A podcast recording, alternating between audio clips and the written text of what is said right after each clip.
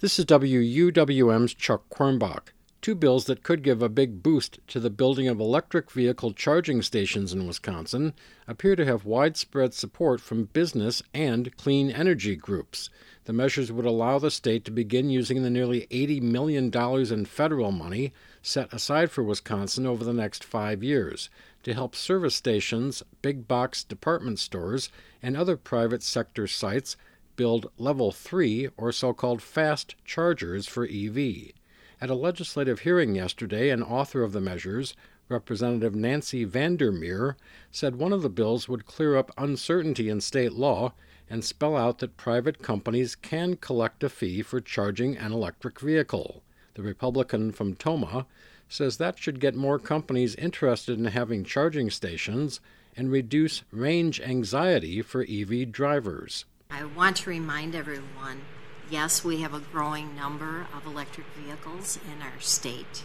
It can be challenging for those vehicles to be charged, and there is consumer appetite for this. The Wisconsin DOT says the number of registered electric vehicles in Wisconsin has zoomed from about 4,000 4 years ago to more than 17,000 last year.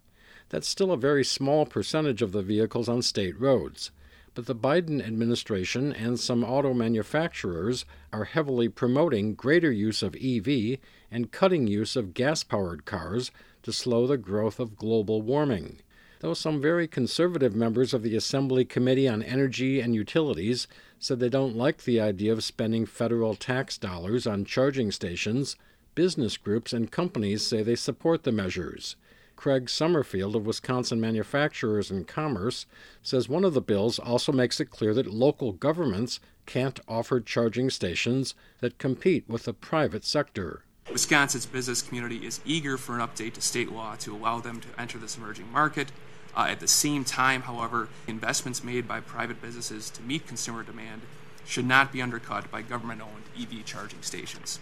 Thankfully, Assembly Bill 846 addresses both of these concerns.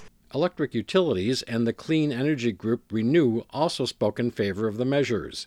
So did convenience store giant Quick Trip, which is hoping for more consumer purchases inside their buildings as EVs charge outside. Chuck Kornbach, 89.7 WUWM, Milwaukee's NPR.